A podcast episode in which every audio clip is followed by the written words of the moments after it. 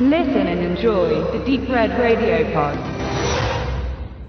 Zu meinem großen Erschrecken muss ich doch auch feststellen, dass es auch Radeberger in einen Rob Reiner Film von 1985 geschafft hat und mich als äh, Bierfreund Gourmet äh, ist es immer wieder schrecklich. Da bin ich schon froh, wenn ich dann mal in einem Film wie Made of Steel mit Charlie Sheen das dann mal im, im Schaufenster des der Tankstelle Meisterbräu-Werbung hängt. Äh, aber das war jetzt für mich auch ein ganz schöner Schock. Musste auch mal nochmal anhalten und gucken, ob das stimmt. Entschuldigung, wenn ich dich so unterbreche, aber da ist ja Charlie Sheen aus Biersicht auch tief gesunken, weil wenn er auf Made of Steel noch Meisterbräu getrunken hat, ist er dann dabei Two and a Half Men auch regelmäßig beim Radeberger hängen geblieben und jetzt zurück.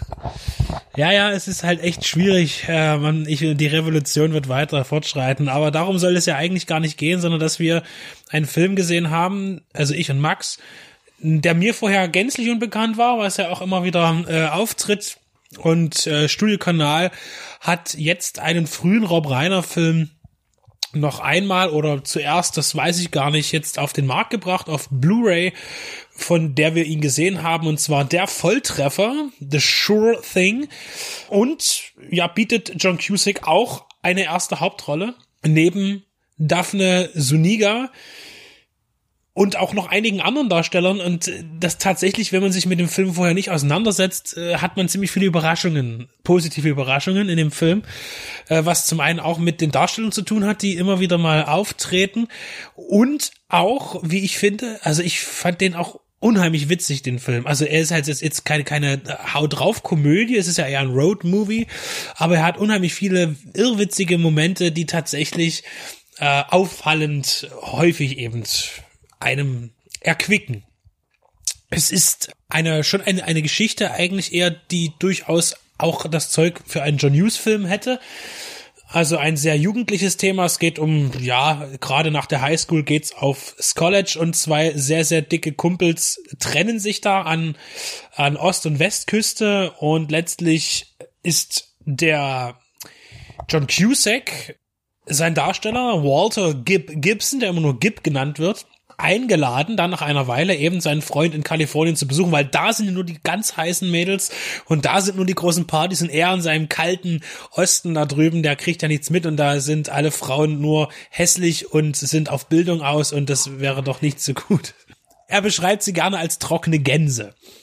Und ähm, ja, da ist er auch dabei und bucht sich so ein so ein Roadtrip äh, quasi per Anhalter, nicht per Anhalter, sondern äh, Mitfahrzentrale am Reißbrett und trifft dort eben nicht nur auf Tim Robbins als Fahrer, eines, eines sehr religiöser, tief religiöser junger Mann mit seiner Freundin, die komischerweise aber Songs von Hair singen während der Autofahrt, trifft er auch auf Allison, die er eben nicht erst in diesem Auto kennenlernt, sondern schon vorher eine sehr wissbegierige und auch lernwillige Frau mit einem Ziel, einer Karriere vor Augen und die doch etwas, ja, tatsächlich sehr vertrocknet wirkt und in die er sich aber doch nach und nach verliebt und es sehr schwer hat, mit ihr, sage ich mal, ähm, oder ihr klar zu machen, was er empfindet, wobei das auch erst am Ende eigentlich, wie das bei solchen Filmen ist, so richtig rauskommt. Man nähert sich immer wieder an und stößt sich dann doch immer wieder ab. Also klassische Motive, aber ziemlich gut umgesetzt. Und tatsächlich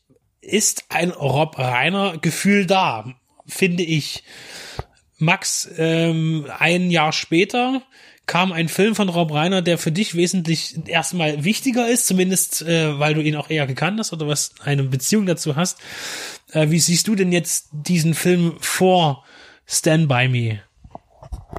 Also ich kannte überhaupt auch nicht, weder mit dem deutschen Titel, wo man sich ja sehr lange überlegt hat, ähm, wie übersetze ich jetzt, jetzt The Sure Thing und nenne das einen Volltreffer. Also das geht schon ungefähr in eine Richtung.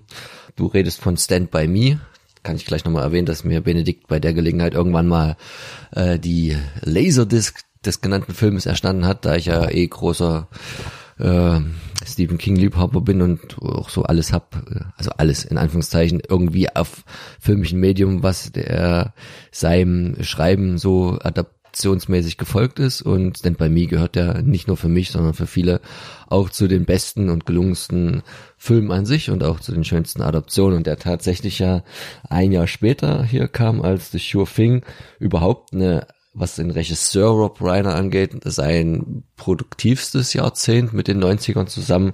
Man kann da sagen, dass das in den 80ern mit Spinal Tap ja angefangen fast jedes Jahr ein Film veröffentlicht wurde. Aber bis auch in die 90er rein äh, Few Good Men und North noch weiter ging, bevor er dann ein bisschen ausgedünnt hat und sich auch das merkt man aber gar nicht so sehr, schon auch seiner schauspielerischen Karriere hingegeben hat, weil er da wesentlich mehr Credits auch zu stehen hat, als als Regisseur. Produziert hat er ja auch noch Castle Rock Entertainment und so. Der Film ist jetzt natürlich keiner von dem Kaliber von ähm, Stand By Me. Dazu ist er dann doch irgendwie ein eher klassisch oberflächlicher 80er Jahre Stoff. Und da geht jetzt nicht so tiefgehend wie diese klassische Coming-of-Age-Story. Trotzdem habe ich mich sehr gefreut, ähm, weil ich merke, dass ich solche Filme, die wirklich aus den 80ern sind und real 80er sind, wesentlich lieber gucke als alles, was jetzt so auf, gekünstelt auf 80er gemacht wird, auch wenn das ziemlich Miami Vice-mäßig hier losgeht mit einem Vorspann, der dann in genau dieser geschnörkelten äh, lila-rosanen Schrift ist. Ab und zu hat man auch mal so bisschen 80er Soundtrack, aber am Ende ist es gar nicht so viel und man vergisst das eigentlich, weil das relativ zeitlos ist äh, vom Thema des Road-Movies her. Ich fand damals John Cusack, mit ihm fällt und äh, gewinnt ja der Film ein mir sehr zugetaner äh, Darsteller. Das hat sich natürlich auch so ein bisschen verändert im Laufe der Zeit, weil er jetzt auch einer war, der das natürlich ist auch schwer, das über Jahrzehnte als Jugenddarsteller angefangen zu halten und bis ins mittlere Alter da zu tragen und ein bisschen haben da hat da sein Standing bei mir gelitten, sicher auch durch eine Rollenauswahl, die auch irgendwann nicht mehr da war für ihn und dass er halt dann viel, viel Mist gemacht hat und vielleicht auch jetzt nicht zum, zum, zum Besten gealtert ist, schauspielerisch. Aber damals war er ja nicht umsonst so ein aufstrebender 80er Jahre Teenie-Star. In dem Film sogar auch noch am Anfang des Drehs minderjährig, sodass dann auch ja die Eltern mit einsteigen mussten, dass er das überhaupt machen durfte. Aber mit viel Charisma, auch diesem immer mit dabei schwingenden szenischen Overacting, also das, das kommt dann auch manchmal so in Rob Reiner Filmen raus, wo es dann deutlich drüber geht über das, was man vielleicht heutzutage schauspielerisch Leute machen lässt und, aber das geht vollkommen in Ordnung. Du hast es schon gesagt, wir haben in Deutsch geguckt. Es war auch eine sehr gelungene deutsche Synchro. Da hat man manchmal auch so das Gefühl, dass da heutzutage nur noch wirklich die großen Filme sich das leisten können, eine gute Synchro zu machen. Alles, was da so in kleinere Studios geht oder Veröffentlichungen, da guckt man besser im, im Original. Hier war das wirklich so sehr gelungen, auch von den Synchronsprechern. Da denkt man immer, oh, die haben wir schon gehört, den hat man schon gehört. Wen spricht den noch? Ähm, was hast du gesagt, Emilio Estevez, so die Stimme, die einem da präsenter ist vom, von dem Mann, mir fällt jetzt gar nicht ein.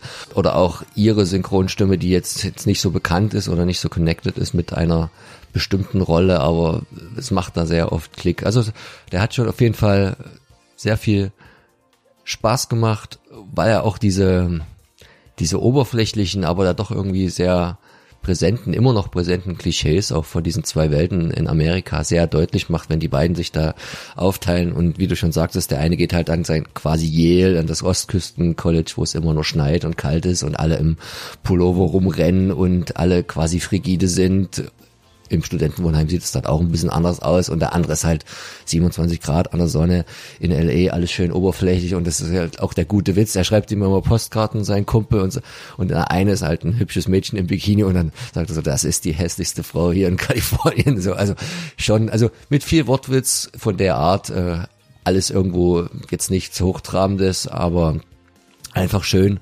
anzugucken, lockere 90 Minuten.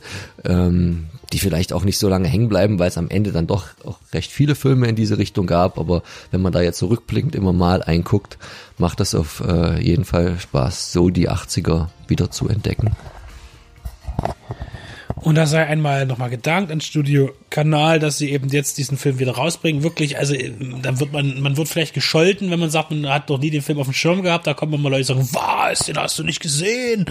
Und äh, aber da muss man eben sagen, man kann ja nicht alles kennen Äh, Und deswegen ist es auch schön, mal so einen Film zu entdecken, wenn man ihn noch nicht kennt. Und es war von Anfang an klar, als ich schaute, Rob Reiner, John Cusack, 1985, äh, man bekommt eigentlich genau das, oder ich habe das bekommen, was ich mir darunter vorgestellt habe, in der Tat. Und ähm, deshalb befürworten wir diesen Film an dieser Stelle und freuen uns, dass er nun äh, auf Blu-ray bei uns erhältlich ist.